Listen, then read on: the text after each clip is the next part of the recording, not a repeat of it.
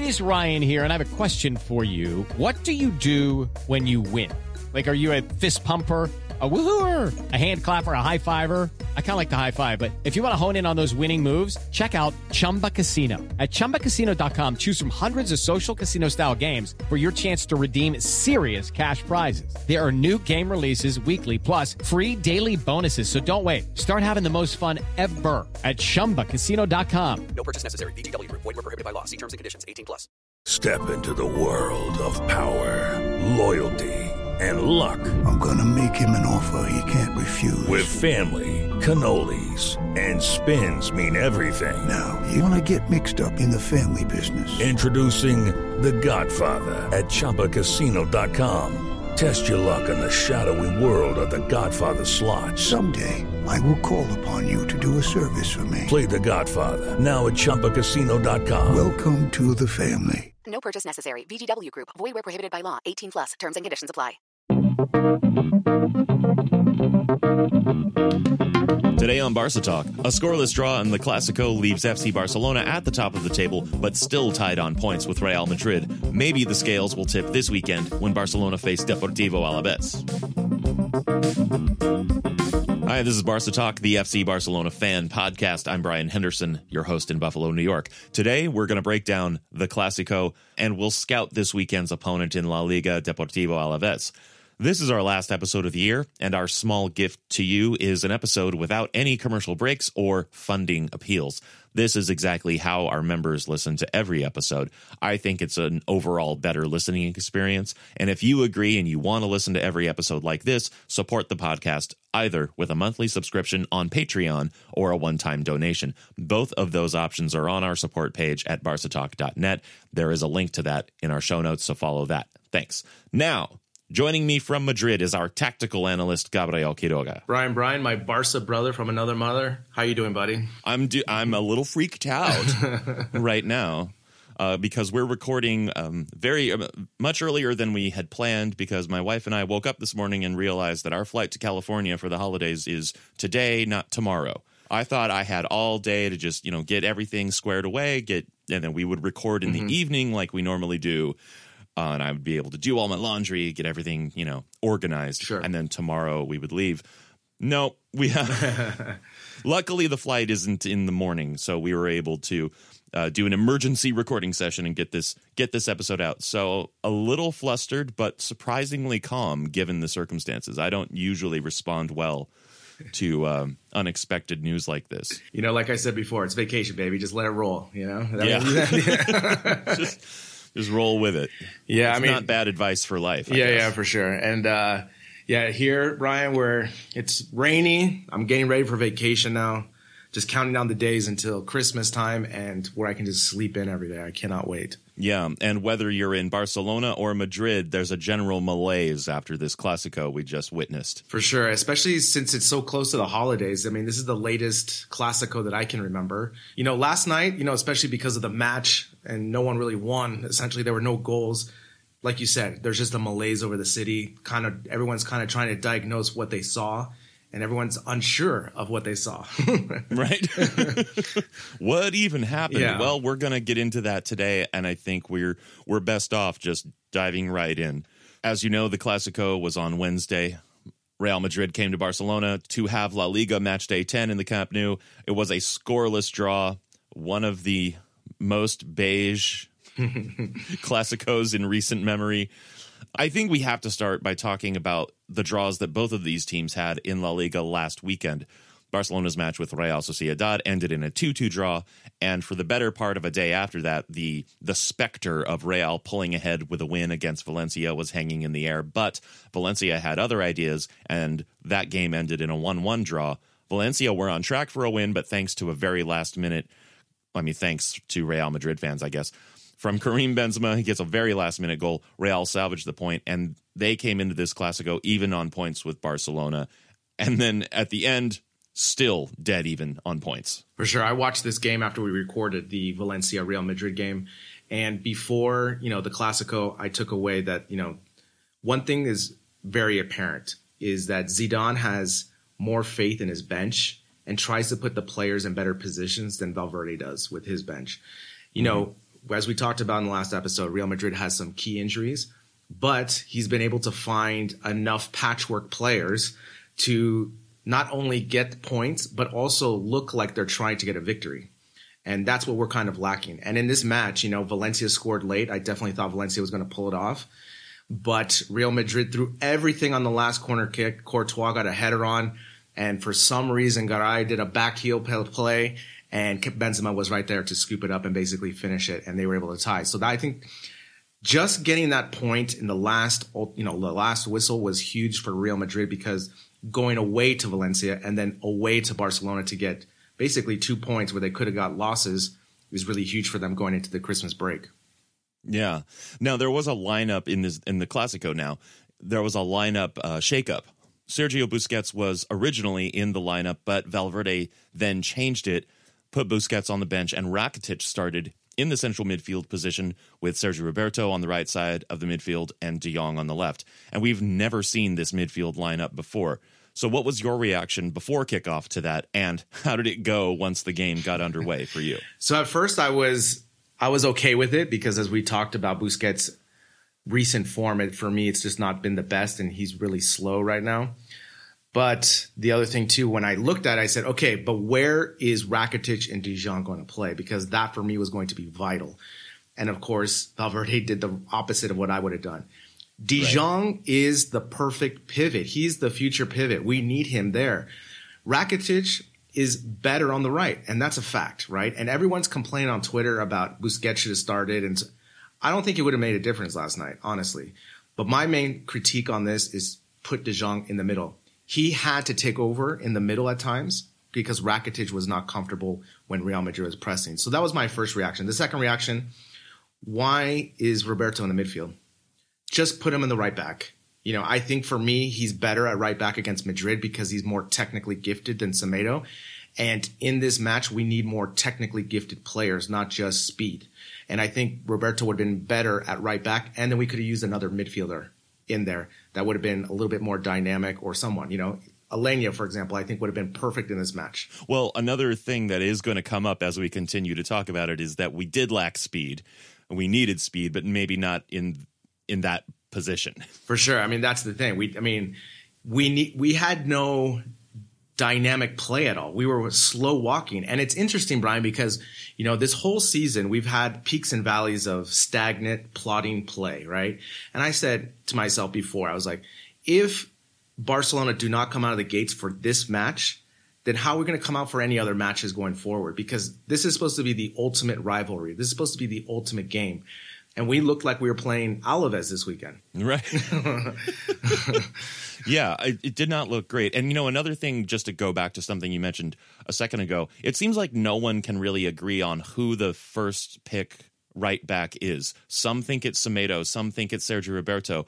I would think that it's actually Sergio Roberto, just because he's been doing it longer than Semedo. But Semedo has sort of been becoming the first pick right back and it's a little out of the ordinary when you're not sure who the first choice is in a position. Again, I just I, I don't understand this because Semedo and Roberto just don't have any chemistry playing together.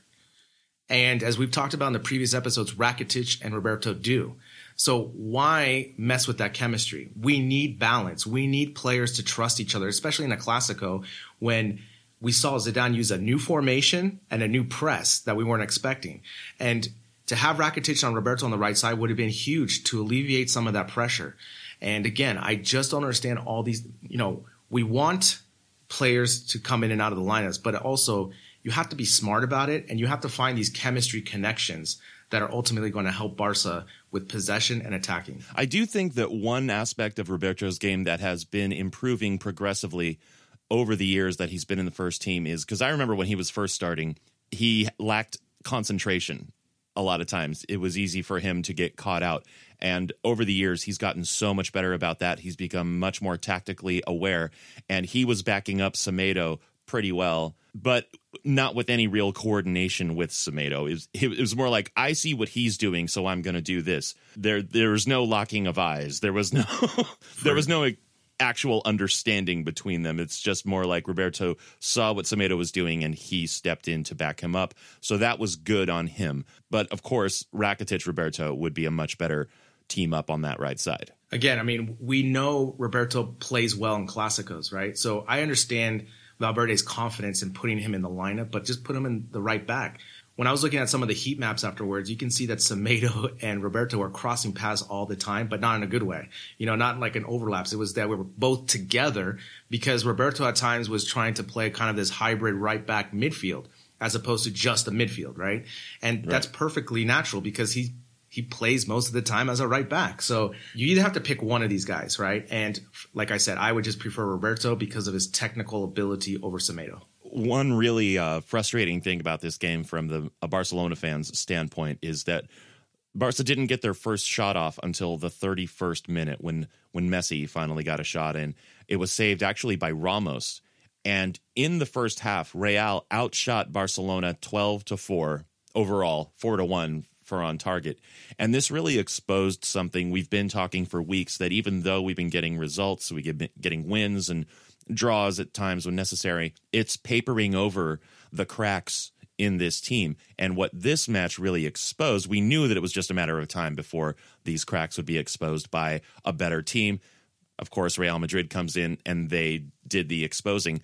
They were pressing Barca like crazy. Meanwhile, the biggest thing missing from Valverde's Barcelona is we have no press to respond. For sure, that's a good point. I mean, Madrid came out, you know, when I saw the lineups and the formation on TV, I was like, oh, because I knew at that moment that Zizou made a tactical change, right? Because he normally doesn't do 4-4-2, but the way he utilized Isco and then all of a sudden he utilized Bale, I knew we were going to be a little bit in trouble because of Bale's speed and also Valverde's speed as well, as we talked about in the previous episode. But just like you point out, how many times did our midfield or attacking people come and retrieve the ball from Ter Stegen when we were pressed? We were walking all over the place. You know, I equate it to basketball, Brian, in that back in the 90s, there was a team with Kentucky. And what they would just do in Arkansas as well, they would just full court press you. And it's super difficult to maintain that for the whole game because mentally you just get fatigued and so forth. Madrid just took a play, you know, page from that playbook. They pressed us so high. We just got, we weren't into it. We didn't want to fight for that press. What did we resolve to? Long balls to Suarez and Suarez's horrific horrific first touches. Yeah, yeah, he was very ham-footed in this game, which didn't help at all. But another thing is that Barcelona used to, under other managers and with different players, admittedly, they used to press mm-hmm. in the midfield for the ball. Now Valverde has them holding a shape and waiting for the opponent to make a mistake. And more often than not, that works when you're playing good teams, but you know, not very good teams. Mm-hmm. Teams like Celta, even Atletico, they, they will make mistakes and you can just recover the ball there. In this particular game, our passing was really off point and there was no pressing for the ball. There was just that holding the shape and waiting for a mistake that didn't come. Again, it's just like the attitude. It's like going into this game hoping for the tie, right? It's that kind of attitude with the, you know, especially now, you know, with with our attacking three and so forth, I think it really just kind of starts with Messi, right? If Messi is plugged in and he's pressing, then Suarez will pick, pick up his game, and then everyone else kind of picks up their game. But like last night and the game before that um, against Sociedad, Messi was not pressing as much, and that just kind of goes through the whole team, you know. And it's really difficult for me to identify Messi's fault in this because he's pressing because he adds so much more value to the team. But again, this just goes back to the lineup where I believe that Suarez should not start. You know, we saw that he has no speed, his horrific passing and touching. How many times do we lose the ball? And all of a sudden, when you're resulting to long ball, you have a 50-50 shot just to maintain possession, right? And that's just not our style. We have to build up from the back. And just like you said, we're not trying to win the ball back. And all of a sudden, we're just inviting Real Madrid just to come in. And if you look at their heat map from the first half, Brian, it's it's insane. It's like I don't understand how they didn't score four goals. Yeah, I mean it was really only by fluke, mm-hmm. by luck, by chance that yeah. they didn't convert on some of those chances. Exactly, and I don't know if that's just because of Benzema, because you know, like I told you, that he's a great player. Wow, good, great, you know, in between that. But again, I'm not scared of him. I'm more scared of Bale, for example, than Benzema. But again, they had most of the attacking clear attacking possession in our in our back third. We were under duress the whole time, and also just having Rakitic and De Jong out of position just puts our whole midfield in, in flux. I would say that Real Madrid, even though they did have some good chances in the first half, the finishing wasn't stellar, so that contributed to it. Most some of the saves were not easy, but they weren't miraculous Sure, saves. sure, sure. Uh, I except understand. maybe for the one that PK made off the line. That was that was primo. Yeah, yeah. But what about how did you feel every time they just crossed the ball? Like I was just like holding Scared. my breath. Yeah, exactly. I was holding my breath because all of a sudden you see the Madrid player in the box and you're kind of, oh my gosh, this could happen. This couldn't, you know, because again, we're not the strongest in the air. And again, it's this diversity of attack on us, right? I mean, we were, it was really hard to tell who was the home team, you know, for most of the match. And again, I just, you know, it goes back to Valverde's tactics, attitude, structure, player selection, all these things. And now it's diluting the greatest football game of the year, you know? I mean, it was really just almost uninteresting from a Barca fan because we want to see more dynamic play and we just didn't get it. And one tactical aspect of this that you noted is that Real Madrid was uh, holding one of their highest lines of the season. For sure. And we talked about because they weren't scared of anyone on the forward line to beat them over the top. And most of the times they were in the midline or front. And so by doing that, Barcelona was not prepared. And they still didn't adjust to it in the second half that much, right? It was more that Madrid laid off the press rather than Barca breaking the press. And Right. for yeah, and for me that is huge. I mean, I think it would have been a different story if you start Messi, Griezmann, and Fati. Then all of a sudden Griezmann has a better first touch than Suarez. You have Fati with a little bit of speed on the flank. Then all of a sudden they're not. You have a little bit more space in the midfield to work your way around. But with Suarez walking and Messi, as I just talked to you before before we start recording, is he hurt? I mean, these last two matches, I mean, he had some opportunities here, but he wasn't the messy Messi that we expect all the time. You know, he wasn't dynamic really as playmaking as much as he could because we didn't have the ball. Right? it helps to have the ball. Correct. He's better when we have the ball. yeah, for sure. Now, as far as the Griezmann Suarez thing, you're right that Griezmann certainly has a better first touch on average than Suarez. But when it comes to goal scoring, does Suarez have a better finish generally than Griezmann? Yeah, I mean, if you look at the goal and opportunities, I would say yes, you know. But again, this would be a perfect opportunity to bring him as a sub with the last 15 minutes to inject something. But in this match, Brian, we just need legs. We need speed. We need someone pressing. And if you had Fati and Griezmann both pressing, then all of a sudden maybe that gets Messi going too because he sees the other two and he doesn't want to be, you know, left out kind of in that uh, pressing. Ramos and Varane would have been more scared of Griezmann up the middle with all his movement and so forth than just plotting Suarez. And so, yeah, you're right. You know, if the ball comes to Suarez, you know, who do I have more confidence, Griezmann or Suarez? I mean, I would say yes, a little bit more Suarez, but as we've talked about the whole season, Griezmann for me provides so much. I mean, there's pictures of him last night playing left back. Yeah, a lot of them. Yeah, a lot of them. Yeah, especially on the it's canceled not goal. a rare thing. Yeah, especially on the goal that was uh, that was waved off. You know, if you Yeah. look at that picture, Griezmann is playing left back. This cannot stand. you know, of all the people, aggression. it is, of all the people that are just want more out of Griezmann, Griezmann is doing so much. And again, he wasn't. He was not electric last night. He, I understand that, but at the same time, he's not playing his position. He's asked to play more defensively, and because he had to last night, because if he didn't, we were going to be overrun even more by Madrid. Yeah, and as far as the question of finishing, it's one thing to say that Suarez might be a stronger finisher than Griezmann, but with Griezmann up the middle, you would at least have more opportunities, and then you could play the numbers game. He would have more chances to shoot, and he would probably convert more. You're right. And again, his movement would have been key, but I think more importantly, there would have just been much more space in the midfield for us to turn and go and to bring the ball up even more. Yeah, now let's talk about substitutions because Valverde tends to make his first subs a little later in the game. This time he made a, a move about 10 minutes into the first half when he put on Vidal for Semedo, which then pushed Sergio Roberto to his apparently rightful position at right back.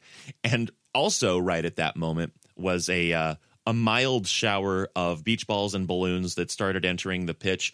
I was in touch with one of our listeners who was in Barcelona and posted um, a little video from outside the stadium where there were protests happening. This was the Tsunami Democràtic demonstration. And he got some feedback from other people, some comments on this video saying that they didn't show what was happening in the stadium with the balloons or beach balls that were being thrown onto the pitch on TV. We saw a little bit of it here in the US. So I got to see a little bit of what was happening, and it was underwhelming. Much like the game itself, the inside the stadium demonstration was a little anemic, which is not bad. Um, Tsunami Democràtic supporters were flying their banners and chanting freedom for political prisoners during the game, but there was this mild shower of things.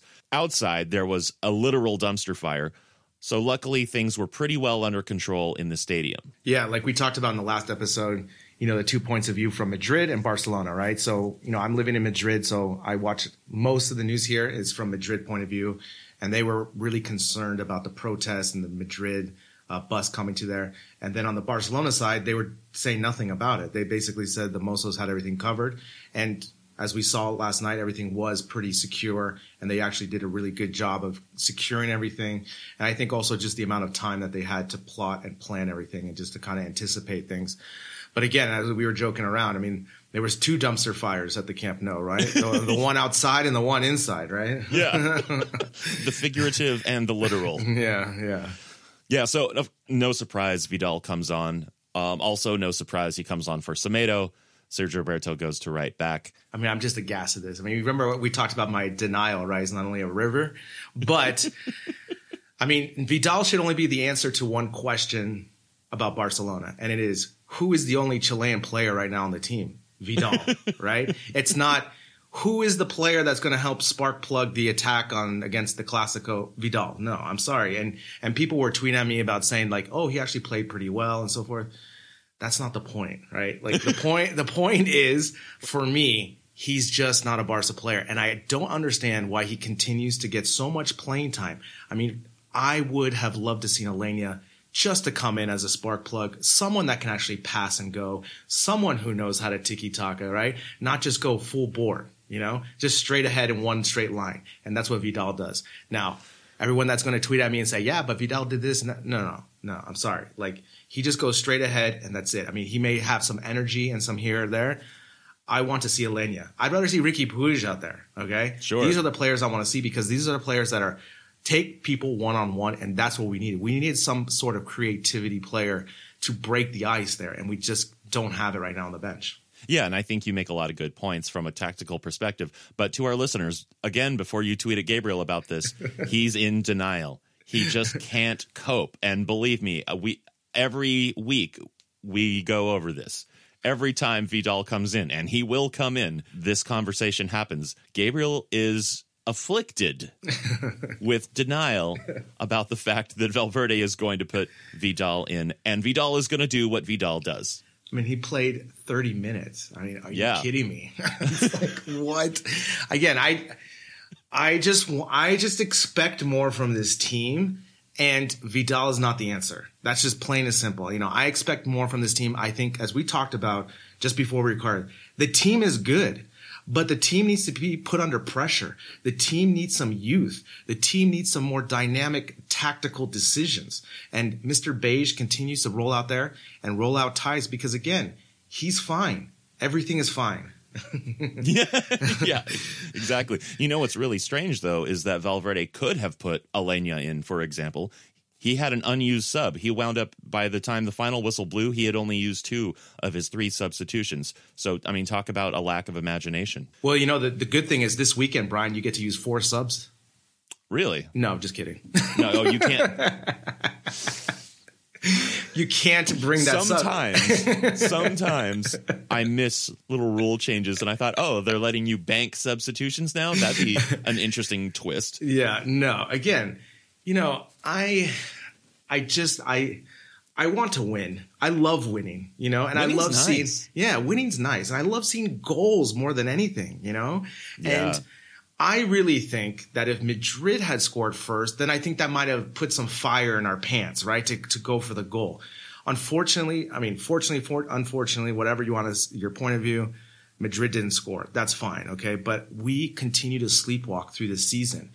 I have complete no confidence about the league or the Champions League until we do something radical or we have some new tactical wrinkle. But again, Brian, everyone has the playbook and we continue not to adapt.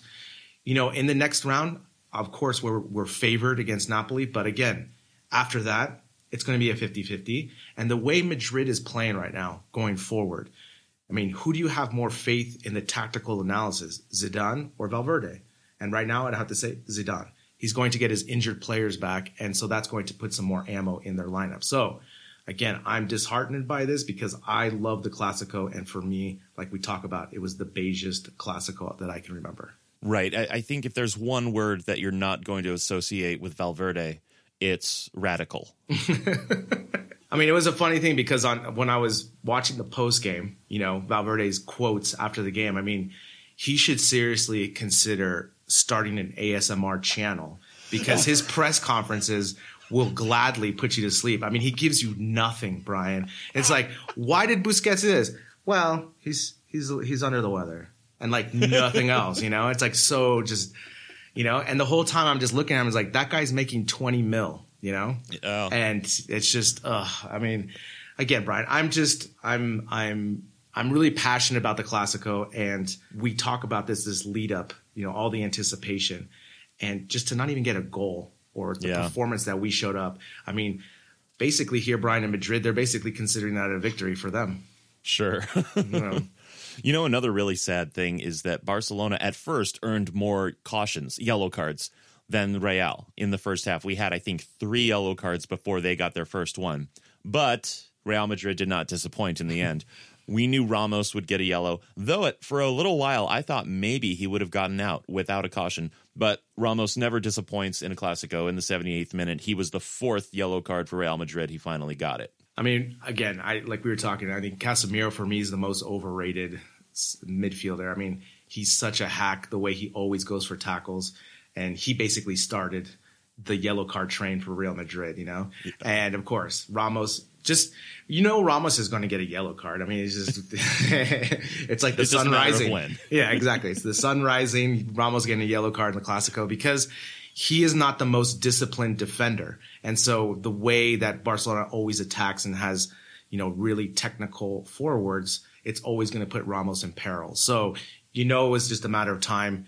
You know, it's funny because of just how many cards he has in his career in Clásicos. Yeah, 19 yellow cards and five red cards just in Clásicos for Ramos. Yeah, I mean, I think Messi has 18 goals, so it's like goals card. yeah. Now, again, coming back to Barcelona's attack, if you did have to pick a bright spot, it would ha- for me it would have to be De Jong. In the 72nd minute, he had a there was a really good play with De Jong breaking through the lines, and he actually got a pretty solid shot off, but it was fairly textbook for Courtois to save. he did he did have some bright spots. And again i'm wondering it from his point of view if he thinks this this team is so much slower than his ajax team from last year. Because you know i was watching some highlights this morning i think about the ajax real madrid game. And it's just again i cannot get over the lack of speed we have. And de jong he's not the fastest, but he is trying to do something, right? And it's clear that you can see the energy that he has.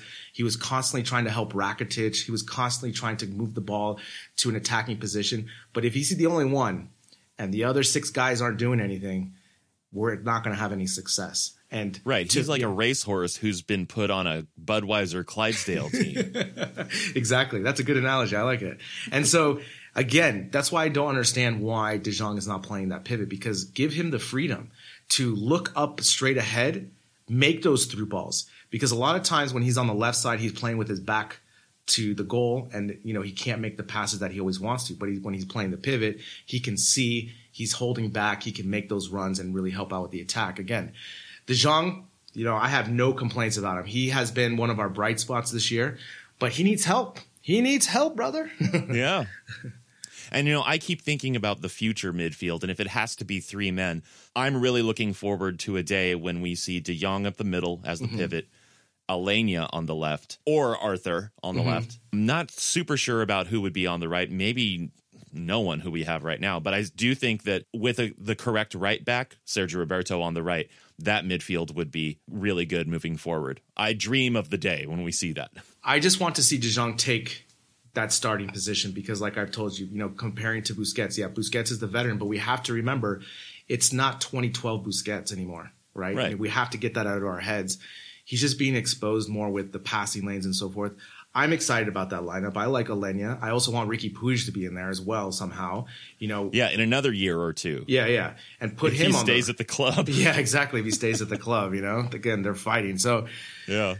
it's just, you know, we were, I was just telling this before. I mean, which midfield, youth midfield, are you kind of more scared or more excited for? Ours or Madrid's with Madrid with Valverde and Odegaard coming up the pipeline? I mean, Valverde and Odegaard are gaining real playing time in La Liga and they're both super young. And we, I pointed out to you before in the scouting report about Valverde. I mean, you saw him last night. I mean, how good is that guy? I mean, you can just Yeah. tell he he's so good that Modric had to sub in. I mean, just think Yeah. about that for a second, right? Modric, who's the the heart and soul of the midfield of Madrid for the last six years, was subbed in on a Clasico because Valverde is that much better, you know, because there's no room for him right now. And Valverde, for me, he gave us so much trouble. He had a shot on goal. He was up and down that flank. And again, you can just see the comparison of youth to veteran. Now, speaking of youth to veteran, in the 82nd minute, Valverde used his second sub and put Fati on for Griezmann, and immediately he put an actual left winger in there. The kid has is excited. He's so young and has such a spark and skill and speed, and he looked really good. I didn't have great expectations, but he made a really good showing for himself. For sure. Again, you know, as we talked about, it's it's amazing what happens when you put a player in the correct position. they play with confidence and they just play, and you can automatically see that Fati didn't have to worry about the defensive responsibilities. You know, Griezmann is trying to be a team player right now and really trying to help the team for the majority of the game with our lapses in midfield and defense, right? So that's what he's trying. He has still the Atletico mentality. Fati, I think, would have been, you know, like we talked about before, I think the better starting lineup would have been Fati, Griezmann, and Messi. And I think just having that speed that, or maybe the idea that he could beat Carvajal over the top would have not allowed them to press so high. You know, I love seeing Fati because, like we talk about, you know, the last time that there was a scoreless Clasico, Fati wasn't even born. Just to Right. put it in perspective, you know? It was 2002. Exactly. And so we love to see this. You know, we're we're excited because he's a Masia player, and I think that goes a long way. Also, he's talented, but it's funny how Valverde just picks these favorites and just goes with them, man. Now, one thing that uh, you've informed me, a lot of people in Madrid are talking about in particular, is that Varane was pulled in the box twice and no penalty was called. For sure. I mean, this should have been a penalty. You know, I mean, At least you know, one. At least one of them, right? I mean, it's a 50 50, but either one could have been a penalty for me. The first one, you know, you could say that Lenglet got the ball with his head and therefore, but he, you know, he was flailing and you cannot be flailing in the box like that, hoping not to hit a player, right? And Varane uploaded some pictures of his scars from that and it's clearly a foul on that one. And the second one, he got pulled down by Rakitic, and that's a foul too. So either one could have been a penalty. As we talked about last weekend, maybe VAR should be a little bit more, you know, um, intrusive in that because again, I just want a fair match, you know, and I don't like when Madrid especially are whining about these no calls and they think that Barca has the advantage about with refs. You know, I hate that uh, that point of view or that talking point that usually comes up with Madrid fans. I think that it should have been a penalty. Again, just really bad defending, uh, you know, lack of discipline. And again, just goes to we don't have possession. I mean, the possession numbers, again, were 50 50 almost. You know, we had 52%, I believe. And that's just not good enough. You know, if you have the ball, Madrid doesn't, and you don't have these opportunities in your box. Well, so we ended with again. We we came in tight on points. We left tight on points. Barca are strictly on top of the table, but only just just by a hair. But they might be able to shift that this weekend when they go up against Deportivo Alavés. So let's scout them. Also, we're not going to have a, another episode this calendar year, so we'll talk about whatever happens in this Alavés match when we come back in early January. But this weekend, La Liga continues with its normal schedule. It's match day 18, almost the end of the first leg. Barca will be going up against Alaves in the Camp Nou. And if you look at Alaves, they're a lower table team coming into this match in 14th place with 15 points off only five wins, four draws, and eight losses. And I wanted to look at their records so far against the top teams in the league. it's not looking great for them. They lost to Real Madrid 1 to 2 at home. They lost to Sevilla 0 1 at home. Against Getafe, who is surprisingly high in the table, drew 1 1 on the road. And against Atletico Madrid, they also drew 1 1, and that was at home. They haven't beat any of the top five teams, but one thing that they have been able to do in all but one of these is score a goal, but only one. They've only managed to score more than one goal in four matches this season against Mallorca, Celta, Osasuna, and Eibar. And this will be the 19th game that their manager, Asier Garitano, has been in charge for Alaves, and that will equal the number of matches he was in charge for at his last post at Real Sociedad before he was let go in the middle of last season. Now, he's pretty flexible with his formations. They started out this season playing 4 1 4 1 and 5 4 1 in the first few weeks, then starting to shift more to 4 4 2 for the majority of games since then. But their last win was all the way back on match day 14 when they beat Eibar with a 4 2 3 1. I already love this manager. Look at those flexible formations. I Yeah. love it so much. Oh my gosh. That makes me so happy, you know? It's like uh, Kanya's and tapas and flexible formations make me super happy, you know?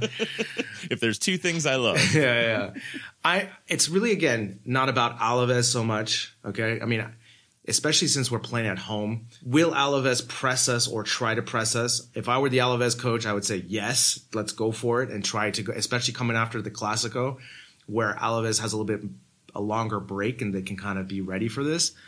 But again, Brian, like you said, they're not setting the world on fire with goal scoring, but they have been able to score goals. And also, it comes down to who scores first in this type of match, right? So if Alaves is able to get a lucky goal, you know, from the first point, then all of a sudden we're on our back heels and we're searching for the game. Could be difficult because then they can go park the bus. I'm more concerned about what lineup we go and then that will kind of dictate to me how I think the match is going to go. But before, right now, two days before, you know, it's going to be interesting if Valverde goes with a young squad going into Christmas. Well, something similar to the squad that he put on against Inter Milan, who did really well in that game, given the sort of fatigue factor with the Clasico in the middle of the week. I think that would be he would be well justified in putting a different, a mostly different lineup on against Alaves, who is admittedly not a great team, and they may try to press, but the question is, will it be that successful? Do they really have the the players to pull it off? You you brought up a good point. I would love to see that lineup from Inter because just on paper, it's going to give us so much more energy. You know, I have a couple questions. Does Suarez sit out? Will Messi sit out? Uh, especially coming into this long break, because you know there have been some reports here in Spain that Messi is nursing some sort of injury, and that could have led to his Sociedad and Clasico performance of just not being Messi like as we expect him to. So it's I would go for the Inter lineup. I think with Perez and Fati, I think on those two uh, wings, it'll give us a lot of speed and energy that we just lack this season, man. I mean, did you ever think, you know, I mean, I hate to not, you know, to talk about Alaves and so forth, but I mean, did you ever think that you would ever see a Clasico with so much non energy from our team? And that's just really permeating because we just don't have the youth. And again, I think the Inter lineup would really invigorate us because then all of a sudden we see Todibo, who we both love. We see a little bit of more uh, speed all around the team, and all of a sudden we can really just play and try to Yeah. do some creative things, which we've been kind of lacking lately. Yeah, I mean, think about it. Like a little, a, a little Firpo, a, a little Todibo, a little Mm-hmm. Tell. Wagué, maybe Tell even. Umtiti. Yeah, You get a little Aleñá going on in there. Keep De Jong yeah, because he's got the legs; he can handle yeah. it. Vidal. Of course, of course, Vidal. but yeah, Griezmann, Fati, maybe even Carlos Perez. Yeah, I like it. I like it a lot because all of a sudden they can't press high, like Real Madrid did. All of a sudden you have Todibo and De Jong who can break the press up the middle. Then you also have Wagué and and uh, Firpo with a little bit of speed on the flanks there. You know they're not going to be asked to do too much. And if it's a three-five-two, I'm all aboard. I'm all aboard with that. I like it a lot because then all of a sudden it overflows our midfield with a little bit more player triangle action that we've been kind of lacking in the four-three-three lately. And going back to Alaves and sort of where they're at, they they just lost their most recent game to Real Jaén in the first round of Copa del Rey, three to one. Jaén is a fourth division team. They're in the Tercera. They and they totally worked Alaves. But notice Alaves still scored a goal. And in this game, we might see former Barcelona player Alex Vidal. He played right back for us, but he actually plays right wing for Alaves. Yeah, you have to say like this. Yeah, Jaén, you know, with Yeah. the hard J. but that's crazy, Ryan. They lost to a fourth division team. I mean, it's not like Alaves is playing for Champions League. You know, Right. like they just come on, put everyone on there to try and go for the goal there in Copa del Rey. Again, you know, these poor teams that just don't have the depth to play multiple matches, you know, you can see the struggle that happens. Again, poor Alex Vidal. I mean, remember a time ago, he was a prized signing, you know, with Yeah. Turan and Vidal, you know? Right. That seems like a decade ago, essentially, you know? And uh, yeah, I mean, again, Alex Vidal was a decent backup, but he was never going to be the full outright and out starter for Barca. Again, it'll be interesting to see his play because he has gotten more playing time with Alaves. So I'm interested to see how he performs. But again, Brian, I really hope that Valverde uses the youth lineup that we did against Inter. I think that will be exciting. And especially just give our veterans a break going into Christmas so they can really just get ready, uh, rested up, and enjoy the holidays. Yeah, I would love to see that too. Now, we'll be back on January 6th with a new episode. We will break down the Alaves match and we'll be scouting the Spanish Super Cup to be played in Saudi Arabia that week. Barca Talk is a production of Sounded Media, written by Gabriel Quiroga and Brian Henderson, produced by Brian Henderson, social media and promotion by Two Point Go. Until next time, Visca Barca. Sports Social Podcast Network. Okay, round two. Name something that's not boring. A laundry? Ooh, a book club. Computer solitaire, huh? Ah, sorry, we were looking for Chumba Casino. That's right. ChumbaCasino.com has over 100 casino style games. Join today and play for free for your chance to redeem some serious prizes. ChumbaCasino.com. No purchase necessary. Where prohibited by law. 18 plus terms and conditions apply. See website for details.